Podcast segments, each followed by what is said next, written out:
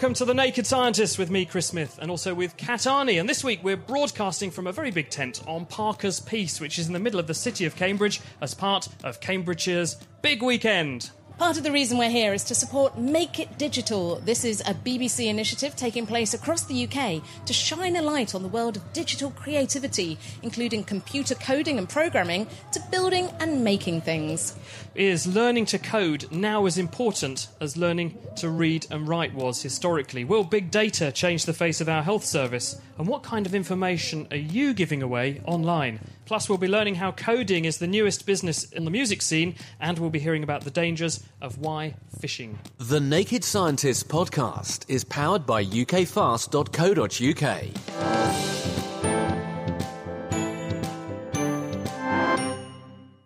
Computers, mobile phones, even calculators, none of these would be possible without coding. But what actually is coding, and is it really a problem that so few of us know how to do it? Well, it certainly is, because according to industry figures, in the next five years, the UK faces a skill shortage of some 1.4 million digital professionals. In other words, these are people trained in how to do computer programming. And someone who's trying to change this is Eben Upton, who's the founder of the Raspberry Pi Foundation and is with us. Hello, Eben.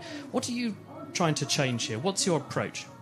So we're trying to get a new generation of children interested in uh, programming computers in the same way we were in the 1980s. Between the mid 1990s and uh, about 2005, we saw a collapse in the number of people applying to study computer science at the university here in Cambridge. It's really been mirrored across the entire university sector in the UK. It's a big threat to, I guess, the future, our future economic competitiveness in the UK. Why did you see that collapse? We have a hypothesis, and that's that the disappearance of machines like the BBC microcomputer, the Sinclair Spectrum in the 1980s, as those machines disappeared and they were replaced by games consoles and the, the, PC, machines which are either less programmable or just don't encourage you to program in the same way. About 10 years after those machines went away, the uh, flow of young people who'd been trained on them started to dry up. Indeed, because we saw this big bubble of people who were born with the BBC come along. I was, I was one of them. I remember coming to Cambridge to buy my BBC Model B Plus microcomputer here in Cambridge in 1984. I was a bit of a late comer to the game, I understand, because it had been out a little while by then. But this really was a game changer because it brought within reach of your average home user the power of a modern computer. Yeah, so it provided a computer that you could, sure, you could use it to do your schoolwork on, you could use it to play computer games on, and that's why many people bought them. But the, the thing they all had in common is you turn them on, they go beep, and they give you a programming prompt. They give you, you know, the, the, the very first thing you could do with one of those machines is to start coding. What motivated you to actually start Raspberry Pi and, and to do it the way you've done it? I think there's something about a piece of hardware as opposed to just a, a, software platform. A lot of people very early on with Raspberry Pi said, "Why don't you just create a you know an application you could run on a PC?" The nice thing about a piece of hardware, particularly a piece of hardware that a child owns, is they, become, they can become very very attached to it. I think the signs are very promising. There has been a massive upswing in interest, but yeah, I think it's probably going to be another five or six years before we really know for sure whether that hypothesis is correct because you're going to see this sort of lag effect to see if you've captured this next generation of people and then turn them into computer programmers. I think it's amazing, though. I mean, let's just describe for people what a Raspberry Pi is. What is it? Uh, it's a little credit card sized uh, computer. It's a little credit card sized uh, circuit board. By default, it doesn't even come with a case. But you plug it into your television, uh, you plug a mouse and a keyboard into it, and it's a PC. You can use it to watch video, you can use it to surf the web, full featured machine. But what we do is we bundle it with every programming language that we think you need to go from knowing nothing about computers to being a professional computer programmer. I have to be honest because out of intrigue, having had you on our program, I went and got one. Thank you. I, I want well, thank. but it's twenty three quid. I mean, that was part of the motivation. Who could ever dream of owning a computer that would cost you twenty three quid? I mean, it's an incredible value for money, really. What you're talking about there is our expensive. That's our deluxe model. We actually have a sixteen pound model as well. So it's really about trying to bring it within that. Uh, for us, kind of the benchmark, I guess, was a school textbook. We know that uh, you can ask children to buy their textbooks for school. Most families can afford it. The families who can't afford it, you can afford to subsidise it. So it was really getting it into that kind of envelope was really the driving force behind the design of the hardware. I know it works though, Eben, because having bought one myself, I then felt compelled to do something with it, and I immediately, within six months, learned two new programming languages. So there's the evidence. You know, for me it works. But then yesterday, I watched my daughter, who I've been encouraging to do this, SSH into using a terminal window into a Raspberry Pi on a Wi-Fi network at home, and then actually begin to modify a program that I'd written. And, and she actually had this little array of things, and she could she could make it print an animal's name as many times as she chose, and that kind of thing. And I think this is fantastic. You've got someone who's eight actually speaking computer language. Yeah, there's something wonderful about it's something wonderful about the enthusiasm for it. There was always that kind of the other hypothesis, the kind of gloomy hypothesis was that young people today aren't interested. You know that they they have their their, their tablets and their phones and their games consoles, which are very shiny and exciting, and come in a nice box, and that that might have killed off the interest. What we actually discovered with the Pi, vast number of kids. If you can get them over that first t- five or ten minutes, just give them an intro to it, then they're away, and they it gives them um, it gives them a kind of secret knowledge often that the adults, you know, kids love having secret knowledge. You know, um, when I was a kid, it was being the person who could set the time on the video recorder. Kids love that stuff, and coding is a really fertile source of secret knowledge for kids. I feel very uneasy that what's been defined as computing has ended up being can I use Microsoft Word and Excel and that kind of stuff, and the real bare bones of actually can I write computer programs has, has largely been overlooked and lost. Yeah, we um, I think we had uh, ten or fifteen years of um, of really teaching people the wrong stuff. The former unlamented uh, ICT curriculum in the UK was teaching ch- children both things that they didn't find interesting. It was teaching them several times. We would meet a child who had been taught how to use PowerPoint every year between the ages of six and eighteen. Right? Um, we'd somehow managed to turn computing, which could be about uh, writing games and, and building robots, we turned computing into what was regularly rated as the most boring subject at school. And so you're teaching these people things, you're boring them out of their minds, and the skills you're teaching them are not the high value skills. They're not the skills that will enable them to go and get a high value job. You're basically teaching them the outsourceable, offshoreable skills of typing. How much will a person who goes into the computer industry earn in a year now? It's quite high, isn't it? Yeah, it's it's one of the it's uh, one of the best paying professions. If you if you choose to go into engineering, and we're not saying that everyone should. It is. I've been an engineer all my adult life. Um, my view is I'm being paid for 20 years now to play with toys. You know, to basically play with Lego every day. So some people will go into that, which they'll find very rewarding, and some people will find that the skills that they've learned as a by doing computer programming. We think coding makes you a better lawyer. It makes you a better doctor. Maybe it doesn't make you a better novelist, but pretty much everything that you might decide to go into as an adult, you'll benefit from that kind of mindset. Eben Upton, who is the founder of the Raspberry Pi Foundation. Thank you very much. And also joining us now is Sam Aaron. He's created a coding program that can be used with Raspberry Pi and most computers, in fact, to live code music. Now, we're going to be putting this program through its paces in a minute. But first, I wanted to ask you, what exactly is this? It's called Sonic Pi. What is it? I mean, we've just heard about how important it is to get people to code. In my opinion, it's not just about getting people to be professional programmers, but also use code to express themselves. In the same way we write and read, we write diaries, we write poems, we can also use code in the same way to express ourselves in really exciting new ways. And so Sonic Pi is software which allows you to write code, basic words, press a special magic button and hear amazing sounds. As a musician, I'm really excited by this, and I know a lot of computer musicians. They're using programs like Ableton and things like that that cost hundreds and hundreds of pounds to make music, and often I, I play with them. So, how is this different? Why did you make this? I mean, I, I downloaded it earlier for free. Absolutely. So you heard Eben earlier talking about lowering the barrier to entry. I mean, part of the deal about the Raspberry Pi is extremely affordable. And so the software I've written is also extremely affordable. It's entirely free. Um, and so the idea is if you don't have any money, doesn't matter. You can use this software. And also, it runs on all computers. So it runs on a Raspberry Pi, but also runs on a Windows or a Mac. So if you already have a computer, use that. But if you don't, then get one of these Raspberry Pis because they're really wicked fun. Now, is this just a way of basically tricking kids and tricking even adults into doing a bit of coding? Or is it actually genuinely a musical tool? Could you make musical compositions that would stand up on it? I mean, is writing poetry tricking kids into grammar? right?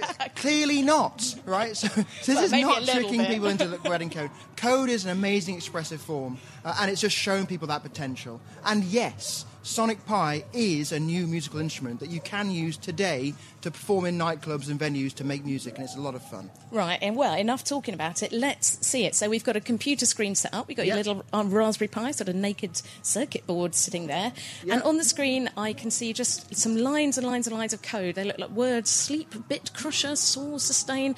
What's Yeah. what is this? So I'm showing you here one of the examples. So when you start up Sonic Pi, you have a help system. Help system contains a bunch of examples. This is one of the pre-canned examples, just to show you what you can do with the system. So shall we? Shall we hear it? Yeah, yeah. Go on, let's play right, something. let's give it Right. a go. Right, so we're getting some like dance music here. This is all generated in uh, real time on the Raspberry Pi using lots of fancy mathematics to make the sounds. The synthesizers are all real time generated. So the, this little Raspberry Pi is extremely capable machine. It's able to do this. So I use this same system to perform on stage in nightclubs. That is incredible. I mean, I kind of, you know, it's kind of pumping. We're all like, yeah, come on, hands in the air, people. They're going wild. Reach for the lasers. Calm down, people. Calm down. Sorry. Never thought I'd say that on the uh, on the radio. So, what have we got going on here? So it's making drums and synths and all these kind Absolutely. of things. Absolutely. So shall I get show you how to Yeah, get let's started? let's So go. Let's do it. Let's make a tune. Bang in tune. Come on. So the, the first word to learn in Sonic Pi is the word play because we're playing a note, but also playing. We're having fun, right? So I write the word play, and then I choose a number to play. Let's choose like 80. We hear a little beep, right? That's it. That's your first program. How easy is that to write? Yeah, that, that was even I, I think, as a so kind of notes and paper musician could do that. So once you once you write your first program, the next thing is how do you change these things? So now we can change this number 80 because numbers can go up and down. Notes can also go up and down. So if I choose a lower number like 60, get a oh, lower note. Oh, yeah, it's right? much lower, Or okay. 90, you get a high note. Right, so done. So now we can play all the notes we can imagine. Then we need a way to make a melody. Okay. So if I play note 60, then I need to have a way of saying, well, wait for a bit. So let's sleep for a second, and then play another note. Play 65, say. And then let's sleep for a half a second and play 72. So this way we're able to uh, play different notes and make a little melody, right? oh, I like that. At this point, with these two commands, play and sleep, we can play pretty much all of Western notation. So if you take any Bach or Mozart or Beethoven, with two commands, you can reproduce those things. It's not slamming beats yet, but we've already done classical music. okay. Can we make it a bit more funky? Can we uh, can we get it kind of The going? next thing we need to do is you need to, once you've got play and sleep, we need com- some programming structures to help us to, to manipulate this stuff. So I've invented something called the live loop. And a live loop is just a thing which can loop, right? So let's play a, a sample loop amen, which is an amen Is that break. the amen break? Yeah. Very well known. Sleep for the one length of that sample. That's what drum and bass is made of, fans. So now we've got this loop going round. Okay, but whilst it's playing, I can now change the, the rate, say, to be half. And now we've got it at half, and I can bring it back up to one again. And I'm just changing one number here. Let's go reverse, minus one. Let's add some uh, some bass, Okay. and then let's add some slicer to slice the volume in and out. So I just choose where to start the slicer where to end it. And so just by adding a simple piece of code on top of another simple piece of code, I think we've got a number one hit here already. I mean, it's kind of it's it's fairly boring and repetitive, but, but uh, there you go. Well, I mean, that's what dance music is. Exactly. You have to be able to dance to it, you know? So you say it's fairly boring, and repetitive, but we've only got nine lines of code here. How long would it take someone like me to actually make a, a tune, a, a kind of a song with a beginning, a middle, and end, some structure? It depends on how complicated your tune will be. I, I went to a school in Newcastle, Benton Park Primary School, where they have a Sonic Pi orchestra, and they've been teaching themselves. The kids have been teaching themselves, and the kids, the primary school kids, have been teaching their local teachers how to do this stuff. This is 10 year olds. Okay, so you just need some time and some creativity and some fun and some patience. In a few days, you can get the basics down, and then depending on how much time you want to put into it. In the same way, if you want to learn a violin, how much practice you put into it, you can get to do some wicked things pretty quickly.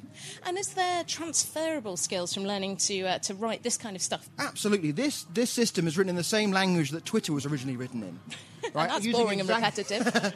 using exactly the same structures uh, as Twitter was originally written in. So you absolutely, and all the, the UK government work is all written in the same language. It's a language called Ruby. Oh, So- also boring and repetitive. absolutely transferable. Yeah, uh, but code is not boring. It, it can be repetitive, but the computer does the repetition, not you. So we're going to have a little bit of time now. I want you to show me what you can do. Come Right, on, okay, let's uh, because you play in nightclubs, don't you? you? You've played this stuff out, and people do dance to it. Absolutely, yes. So let's choose one of the examples of the way to start. So this is an example called Tilburg. So this is going. So I've got my basic tune round. It's very hard to play without. I can't fully hear myself. Normally the beats are bashing out.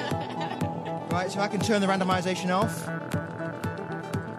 I mean, I, I do like my house music, and this sounds pretty good. It's nice, yeah. So I start and stop it. Sorry, I made a mistake. So you can make mistakes all the time. That's totally fine. Right. So turn off bits. Off the bass drum. And then get the rhythm going again. and then drop the kick in again. And off we go. So all I'm doing there is editing some very simple lines to make that happen. So it's called Sonic Pi, and uh, people can go home and have a go. Thank you very much. That's Sam Aaron, computer scientist from Cambridge University. How much of your day is spent on a computer looking at your phone or doing something online? It's very easy to forget that just 60 years ago, none of this was possible. And by today's standards, the simplest calculations took weeks of combined work from lots of people. That is, until something called EDSAC came along. EDSAC stands for Electronic Delay Storage Automatic Calculator, probably why it's called EDSAC. It was built at Cambridge University shortly after the Second World War to start crunching through some of these complex maths problems in much less time and a thousand times faster than otherwise possible. It was the first computer built for other people to solve problems on. Today, virtually nothing of EDSAC survives, but now a team are attempting to rebuild a working replica to eventually put on display in the National Museum of Computing at Bletchley Park. Nigel Benet is a retired physicist who's building a section in his garage in Cambridge, and Graihagh Jackson went to meet the man and the machine for a cup of tea and a trip through history. Yes, yes. Nice to meet you. I'm just going to make some tea. And would you like tea, coffee, or something? Orange juice, water? I'd actually love an orange juice. Oh, I'm feeling yeah, like a do big straight kid. orange. Like, yeah, what have you yeah. got? We have gin and tonic. Whatever, you know, I I think It's not Friday just yet. Immediately after the war, Maurice Wilkes, he'd worked on radar. And in radar, they'd managed to get a, a storage device where you could store the equivalent of 72 bytes in a five foot tube full of mercury. I inside- mean, that's not even a Word document, is it?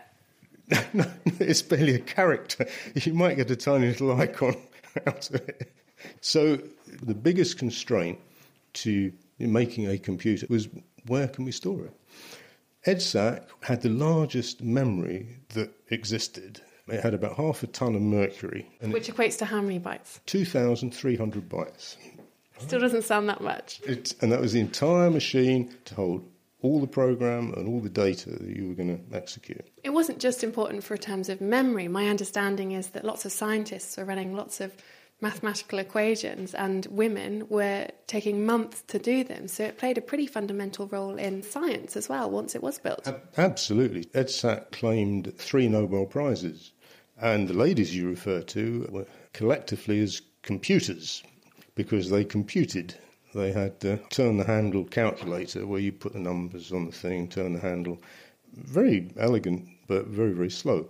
To put it in context, EDSAC runs at about 1500 times faster than one of those ladies would do. Can we go and see it? Because I know you've got your own workshop dedicated to Right. replicating it. Yes, let, us go and see it. What you can see here is about 25% of the EDSAC replica. Uh, there are three seven foot high steel racks painted a nasty yellow colour. That's because they were in a film, the imitation game. These three racks represent the actual calculator part of the computer. A lot of the rest of the machine is to do with memory. What I would describe what I'm looking at is what looks like a series of almost bookshelves, and on each shelf there is hundreds of metal tubes, sun painted bright red, almost like a lipstick. And this is just all various instrumentation to do Right. maths, like a modern day calculator, what I might have on my phone. ab- Absolutely. Take me through what would have happened back in the 1950s. I'm a scientist. I'd like to do, not my two times table, I'd like to do something a bit more sophisticated than that. How would it work if, if it was in its full glory here? So you were, forget the two guys' names, I should do, they both won Nobel Prizes, but they were trying to work out how nerve pulses propagated through nerves. But their theory involved a complicated balance or imbalance of, of chemicals going on, and these can be represented by differential equations. Okay, so I've got my equation now, and you didn't have a lovely keyboard. How would you translate that into EDSAC? You would type a paper tape. Sorry, paper tape. Right. I don't let know. Me show, can- let me show you some five-hole paper tape. Right. This uh, this little box here Mm-hmm. contains paper tape.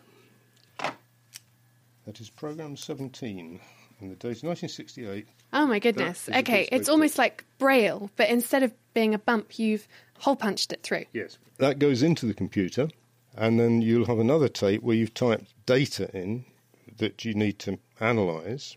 Yep, so that goes it. into the machine. The machine does some magical maths, I assume. Well, the, the, the maths actually isn't really so magical. It's all the key thing about computers is they very rarely do anything complicated, but they do complicated things by doing simple instructions, lots of them. Given that lots of people are reconstructing EDSAC, Mm-hmm. I wonder what happened to it in the first place. It was very unceremoniously dismantled and sold off as scrap metal.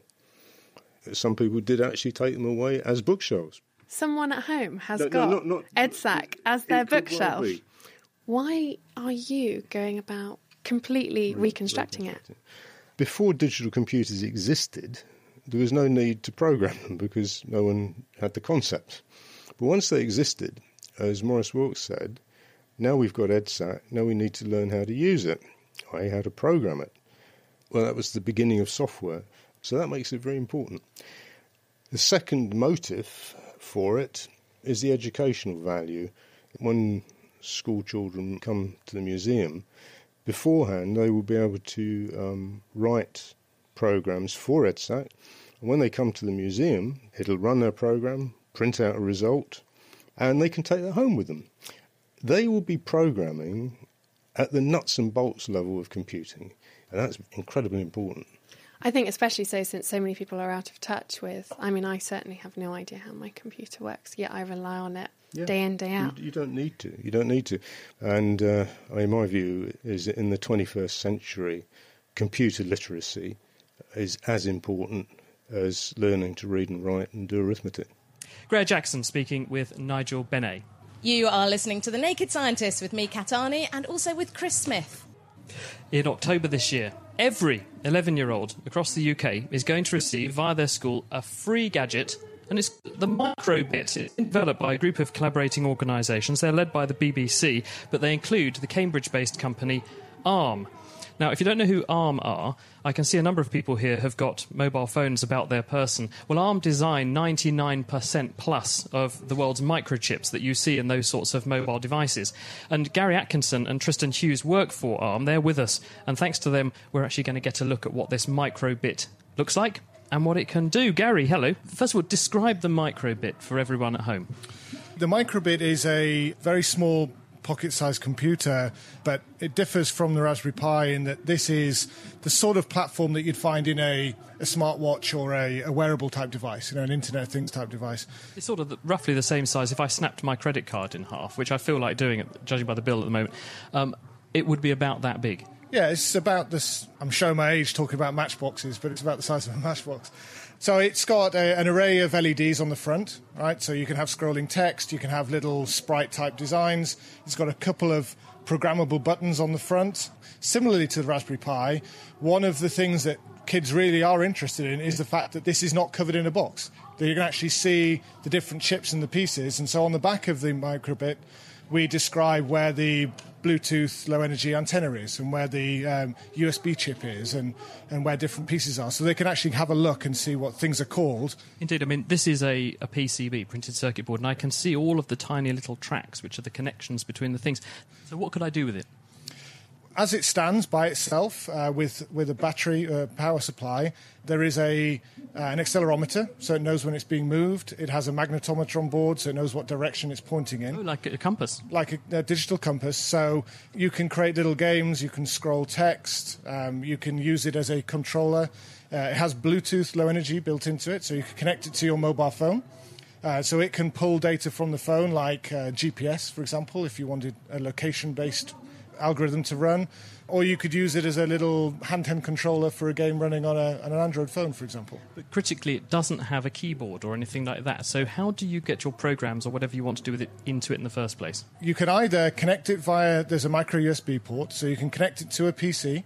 Um, you can go to the Microbit website and you can log in, and you can choose your development environment from a simple GUI type platform like The graphical user interface sorry. for, for those not in the know of this Yes. tech speak, Gary. a graphical user interface, so like Scratch, called Blockly, or you can use JavaScript or Python or C++, depending on your preference or your confidence level.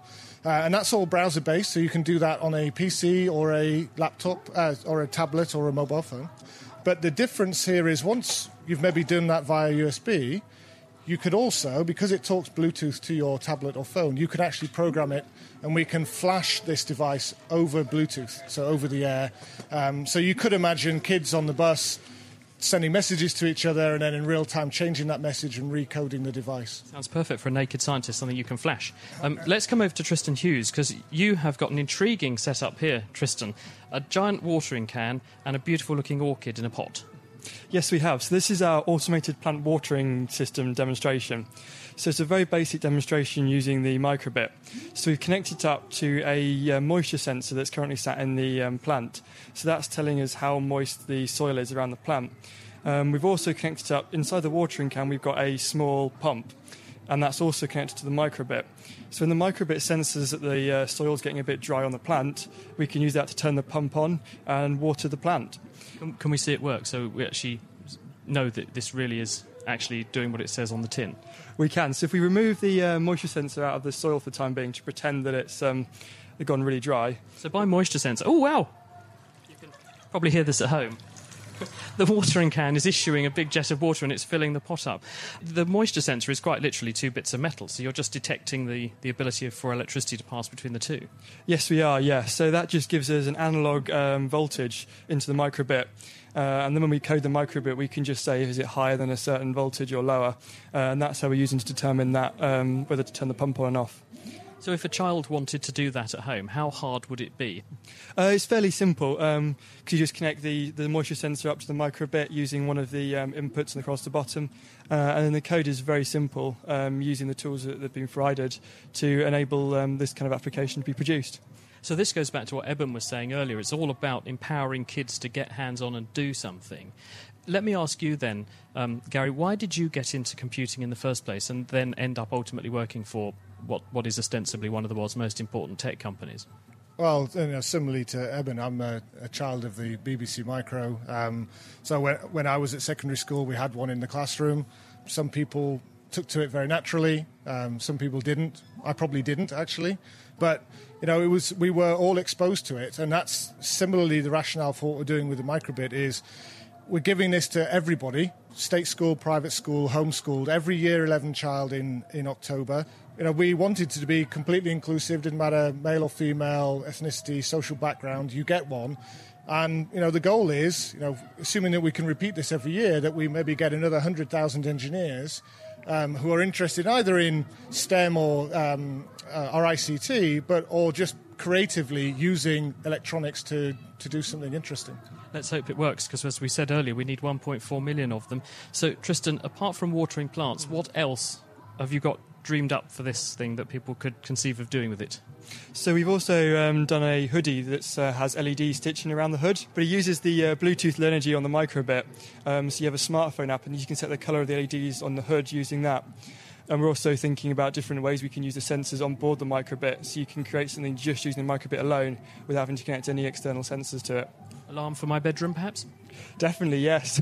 With maybe a method so it can text you, so you know that when someone's entered your room. Really? That could be quite cool. So how would you do that? Um, again, you could use the Bluetooth Low Energy on the, the microbit to connect to a mobile phone uh, and use that as a method of notifying you when something like that's happened. Someone's invading your bedroom. Well, we wish you luck with it. Thank you very much. So the launch is in October across the country, but it's being unveiled this week, Gary. Yeah, it was unveiled on Tuesday, just gone, uh, in London. Uh, the teachers will be getting theirs in September, and then all the kids should be getting theirs in, theirs in October. Thank you very much from ARM, Tristan Hughes, and you heard there, Gary Atkinson. Now, with current technology, the sky really is the limit, and advances in software and downsized computer chips have allowed drones to really take off, if you'll excuse the pun. Drones are unmanned aerial vehicles which can be flown autonomously or via remote control from the ground. Drones are now so cheap to make and build that they can be owned by just about anyone. And with these fast little flying copters, a new sport has been born drone racing. Georgia Mills went to see a man about a drone. Simon Vance Kalina is one of the founders of the London Aerospace Group and a drone pilot. Drones themselves, as a thing that you can buy, a consumer product, are only a few years old. But as mobile phone technology sort of made chips available that are fast and good accelerometers, that's made possible smaller and smaller drones. And at some point, about two years ago, people realized that you could build these small carbon fiber drones with good quality lithium polymer batteries, and they were really, really fast. And then people just started racing them. And how did you get into racing? I saw a video on YouTube when I was snowboarding once, and uh, it was somebody just like absolutely flying through the trees, and it reminded me of sort of Star Wars, the the pod racing or like flying uh, speeders through the forest. And I was like, I just have to do that. So I think I ordered all of the bits on that that first weekend, and, and then built my first one. And how do you go about building a drone? You watch a lot of YouTube videos. Everybody who flies drones at the moment also builds them. There aren't really any off the shelf, ready to buy racing drones yet, although they're coming even if you buy one off the shelf, the first time you crash it, you're going to have to rebuild it. And crashing and rebuilding is part of the, the hobby or part of the sport so far. And is there any element of, of software to it? The drones all have a little uh, computer chip called a, a flight controller. Uh, and that runs a, an algorithm called the PID loop. And there's a few different implementations of the PID loop. The one that we all fly is called CleanFlight, and it's built by a British programmer called Dominic Clifton. So yeah, you can you can download the source code for this. They're all open source. If you know programming, if you know a little bit of C, you can download the source code and just hack on it and make it do what you want. And I see you've got some here laid out on this table. There are, there are a variety of sizes. All of them have four sticky outy propellers on them. Can you tell me a bit about these guys? This is the Thug 180. It's made by um, Thug Frames. This one here I call the Nerd because it's kind of I designed it myself and it looks like it's got glasses on. and the camera in the front of it is the Nerd Cam. The Nerd is the one that can see in 3D. I'm quite excited to see one of these in the air. Can we can we have sure. a go? Yep, let's do it. So you, you'll put these goggles on here. What are these goggles for? Uh, these receive the picture from the from the drone, so you see what the drone sees.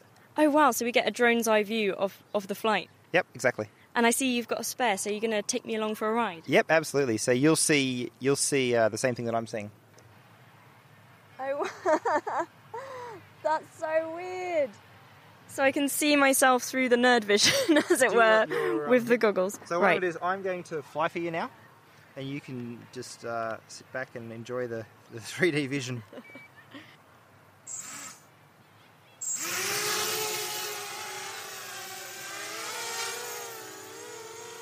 So we're just hovering in the air now, taking a look at.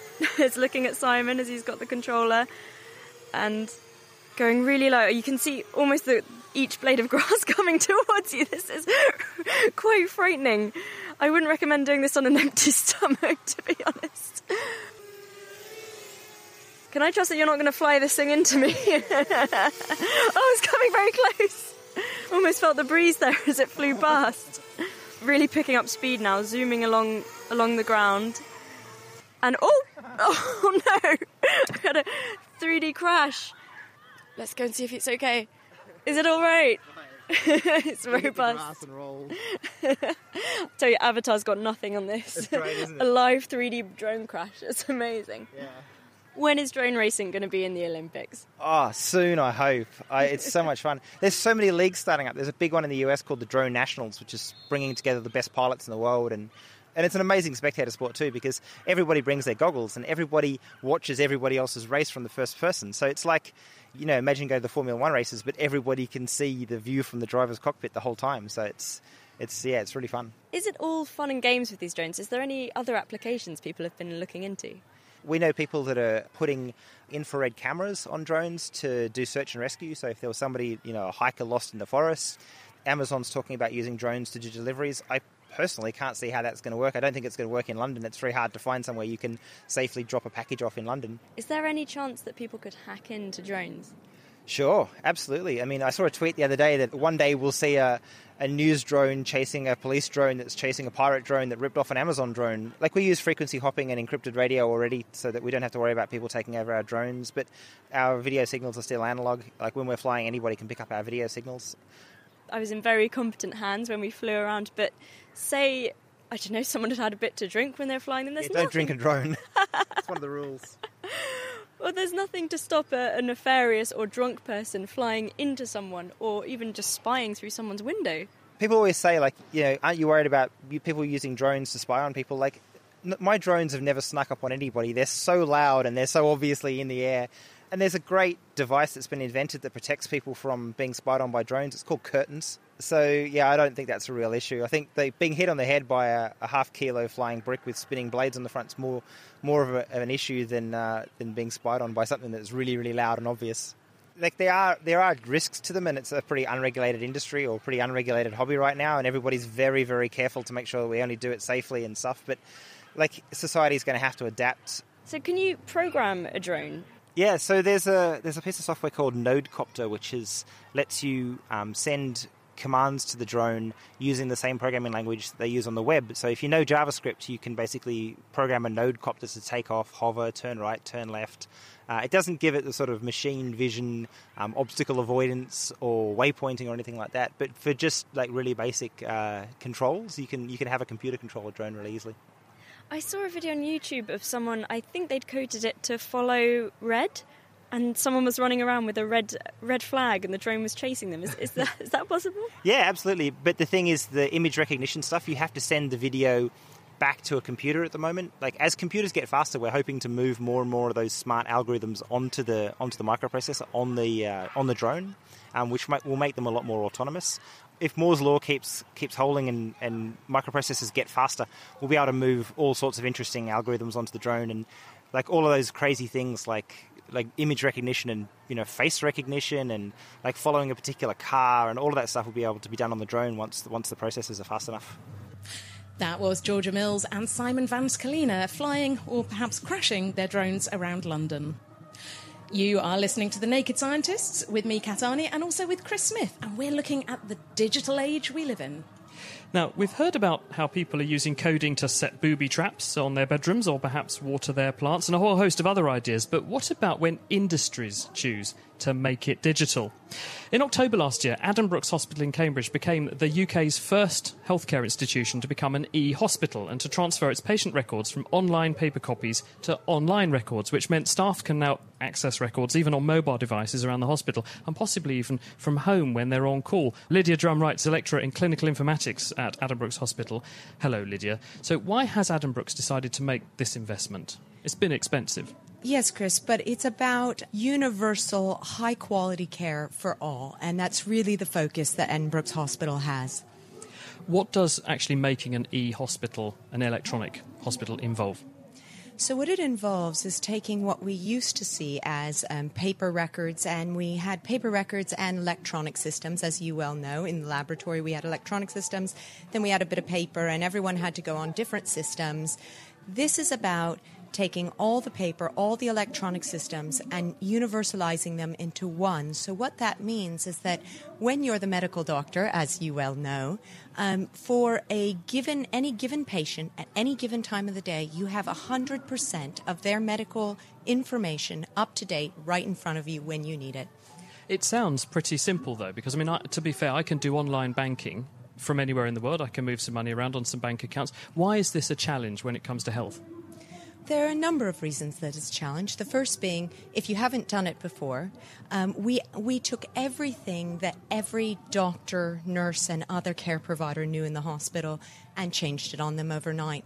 They had to change the way they worked and the way they operated. That being said, they're working very well with it now and very pleased with it for the most part. Where will this return benefits in healthcare? So, what we've done as part of um, Cambridge University Hospitals Foundation Trust is combine this with research, and that's always been the plan from the beginning. CUH has the opportunity and the relationship with the University of Cambridge to do this and be the cutting edge so we can deliver high quality translational research. And I think you and I were having a discussion before talking about just some of the things that can happen. And out in Stanford, they talked about um, really important items where when a drug goes out to market, we think it's safe. We've tried it out, but we don't know until it's been out on the market for 10, 20 years, and we don't know what the side effects will be. But we can monitor those when we are um, using an electronic medical record system. Is that because rather than having to pay a human to relentlessly plough through many, many, many hospital notes, read appalling handwriting, and try to work out what is wrong with a patient, what's happened to a patient, what drugs they've been taking, and all that takes time. You could write a computer program which would do that very, very quickly on a massive scale. Absolutely. Our team is doing that now at Cambridge University Ho- Hospital. And you can also, uh, knowing about reading medical notes, just to go back to that, and patient safety, I've been through many, many of them in my career as a researcher. And I think it's hard for uh, ourselves or even other doctors to read another doctor's handwriting in the notes. Everything's clear with a. It's intentional, Lydia. I can't comment on that, Chris. Maybe you can. So what what you're saying is that because we can marshal lots of data from lots of people very quickly, a we can make new discoveries about how drugs work, about how drugs work even better under certain circumstances, but equally we can make things safer because we can find out when things don't work so well because we can link up and look at lots and lots of people and you've got to look at lots of people to get lots of data to find out what these differences are. Absolutely. There are a lot of other things that we can do as well. So, my team is looking at putting in interventions in that support medical staff to help them make a system safer. Um, we are looking at uh, the epidemiology of people. If we can connect up all the medical records in um, a country like the UK with the NHS, what we can do is actually look from birth to death at what the risk factors are for ev- each and every individual problem. What about the one thing that people often do highlight with medical records uh, uh, and their personal data? The safety of that data, the integrity of that data, making sure it doesn't get hacked, for example.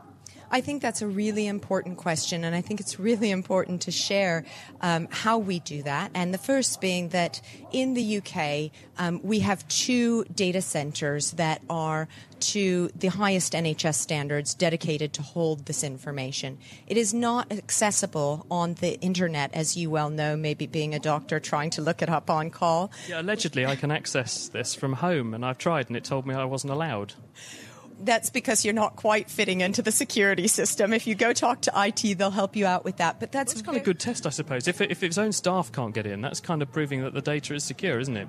Well, I think we want the doctors to have access to the data. But the other thing that I, I should highlight is that Epic, which is the system that we bought, has been running for over 20 years in the US in multiple systems and around the world, and there has never been an external breach of the system. So I think people should feel quite secure in that. If they don't, then I can tell you what the data look like on the back end. There's no nice spreadsheet where Mrs. Smith and all the details next to it. Uh, connecting that up takes a lot of computer programming, and as you well know, on the front end, in order to get in, you have to have a medical login which we can monitor and we can see everything you're doing, not to scare you, Chris. And uh, then you have to have uh, specific details about the patient, such as their medical record number, their birth date. You can't just look people up by their name.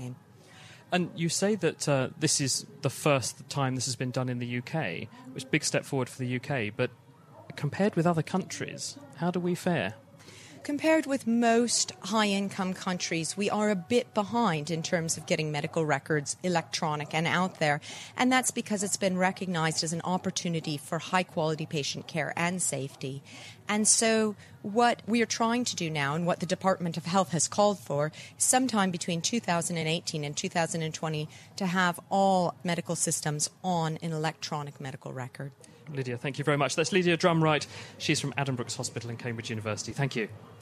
Now, data doesn't have to be intimate details about your health. It could be as simple as your clicking or shopping habits online, which get updated every time you surf the web. But how is this data used, and just who is using it? We're joined now by Richard Mortier. He works for the Computer Laboratory at the University of Cambridge, and he's been peering behind this curtain of digital tracking. Hi, Richard. Hi. Tell me, I, I'm someone I love going online. I'm doing like my Facebook, my Twitter, my Ocado shop because I'm middle class. Uh, all this kind of thing. When is my behaviour being tracked? What sort of data are people tracking? So a very common case, for example, is as you're just as you're browsing websites, uh, you'll find that most websites, when you pull them to your browser and the browser shows them to you, are running pieces of code in the background, and those pieces of code are pulling other information in from other websites to show you advertising, uh, maybe to send back analytics and statistics about who's doing things. And as you start to stitch together the some of the sites that you visit, um, they'll be using many of the same ad tracking networks and the same systems. And so some of these systems are able to start uh, stitching together a picture of where you visited on the web and what your interests are as a result.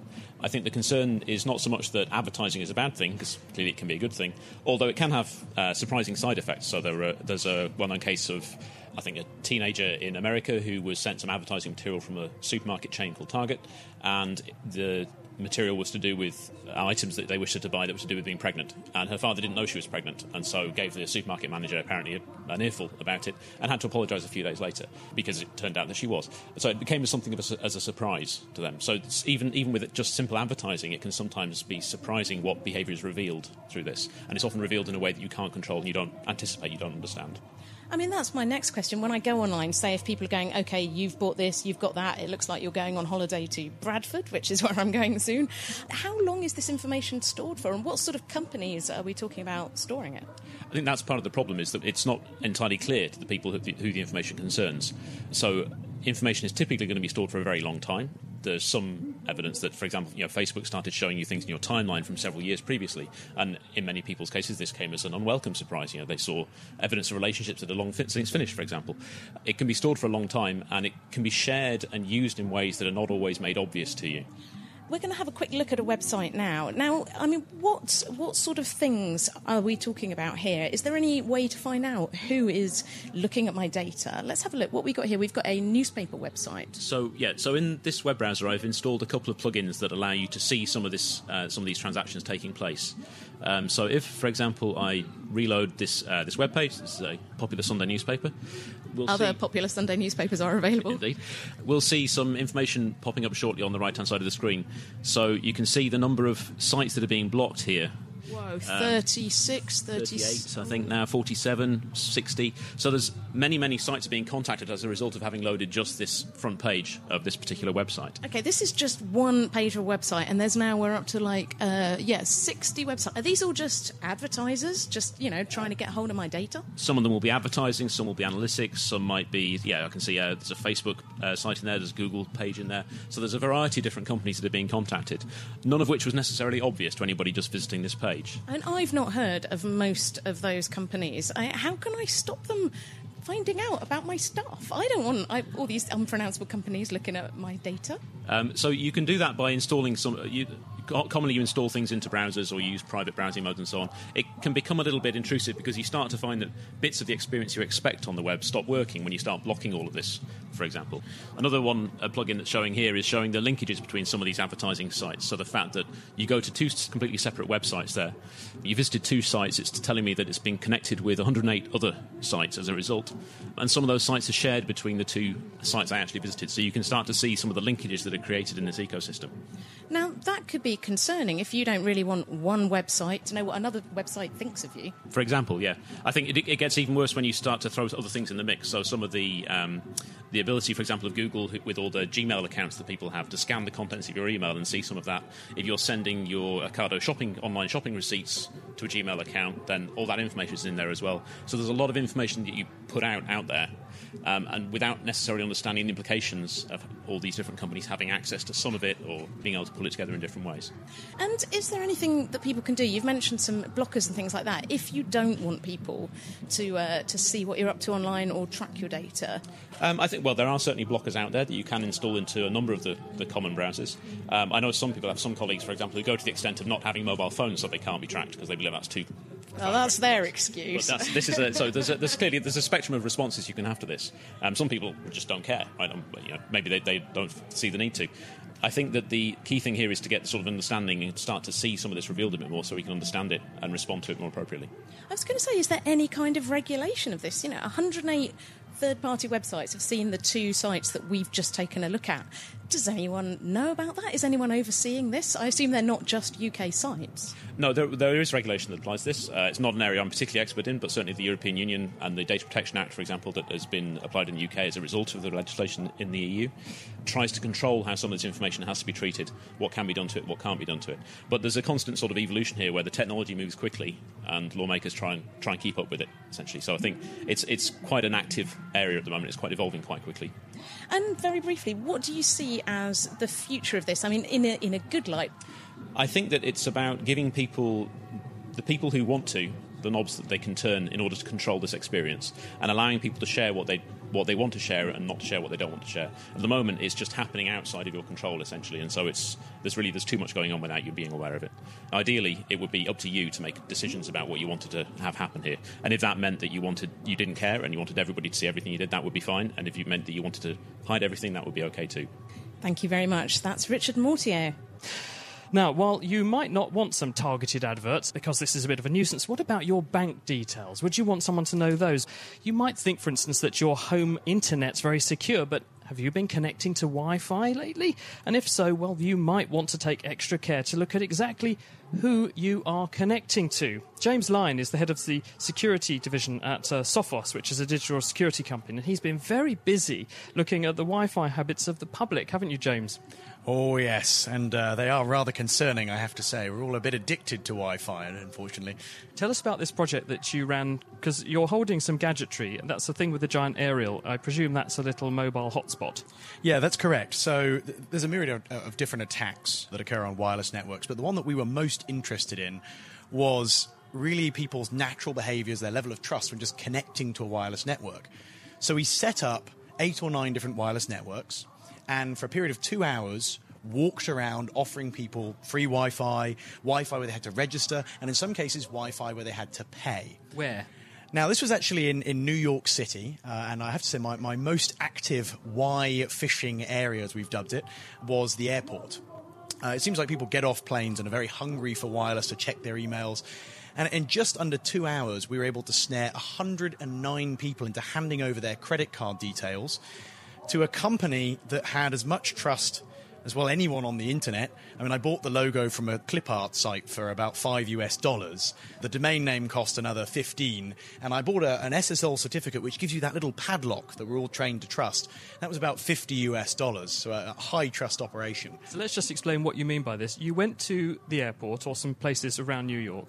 You set up well, like a Wi-Fi offering. Connect to me. I'm offering you Wi-Fi, and and it would allow people to connect to it to gain internet access, and it even offered them a trustworthy-looking padlock, so they thought they were doing secure internet browsing.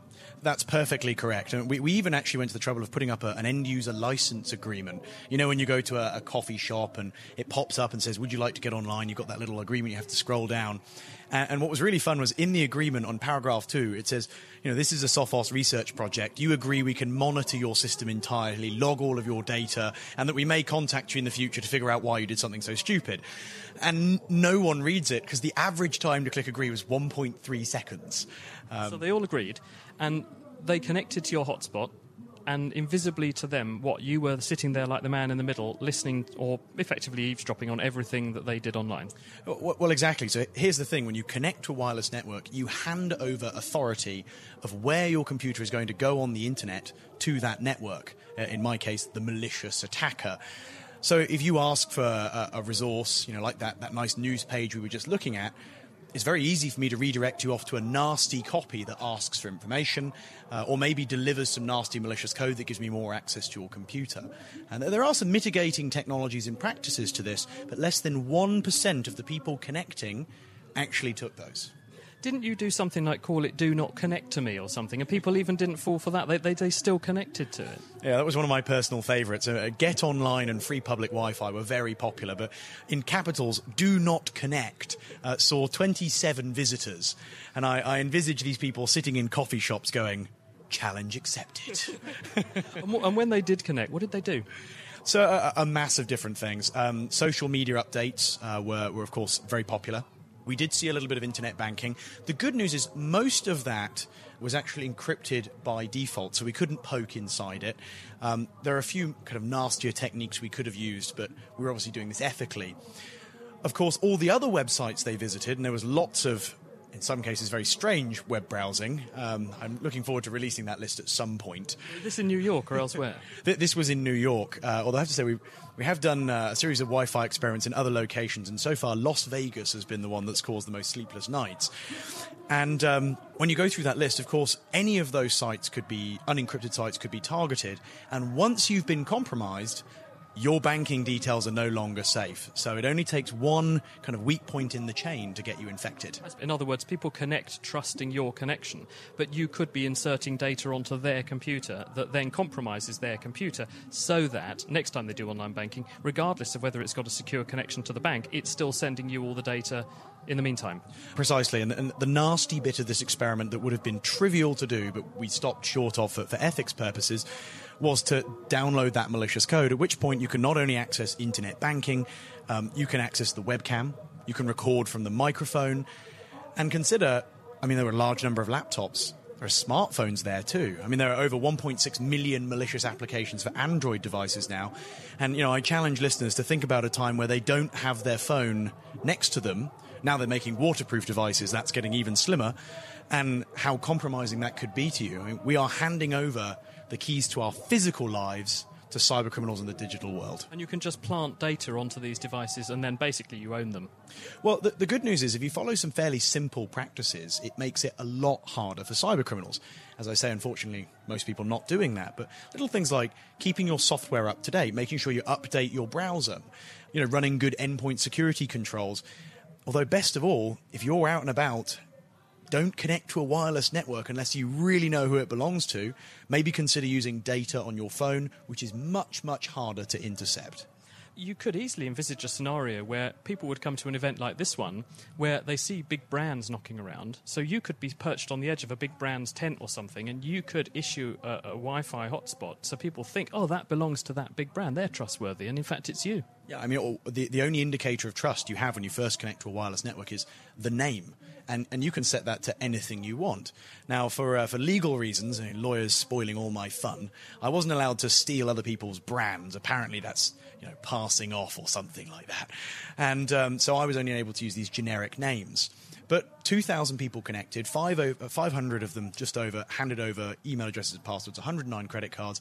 Imagine if I was to park up in a, a coffee shop or outside a, even a, a, an enterprise and set up a network with the same name as their employee network, how many people could potentially have been snared? Scary stuff. We've got way too used to this protocol of connecting to any wireless network that professes to offer free Wi Fi based on some text that anyone can enter.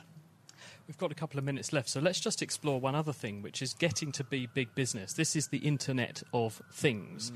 Now, you're saying let's keep our devices all up to date, but we're all dependent on third party devices, which really probably have quite shoddy security, so you can't really do that. Yeah, that's that's been another one of my recent research projects. Uh, another one with lots of lawyers involved telling me what I shouldn't do. Um, I've been following the rules. So uh, actually, I, have got a little case here with me, which is packed with uh, various Internet of Things devices. So I went on to Amazon and we bought about five thousand pounds worth uh, of CCTV cameras, various other bits and pieces and went through them to find out how many of them had critical security vulnerabilities. Long story short, all of them did, except for one, which actually was so poorly implemented we couldn't access it, which is what I like to call security through, well, essentially obscurity and unintelligence.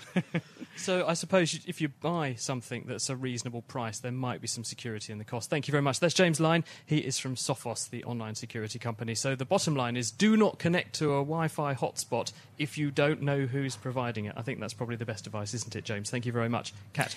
Thank you to all of our guests this week. There's Eben Upton, Sam Aaron, Gary Atkinson, Tristan Hughes, Simon Vance Kalina, Lydia Drumright, and Richard Mortier. Thanks also to Georgia Mills for production. Next week, join us when we'll be investigating the mysterious Millennium Maths problem. Please do join us. The Naked Scientist comes to you from Cambridge University and it's supported by the STFC, the EPSRC, and Rolls Royce. I'm Chris Smith, and thank you very much for listening. Goodbye.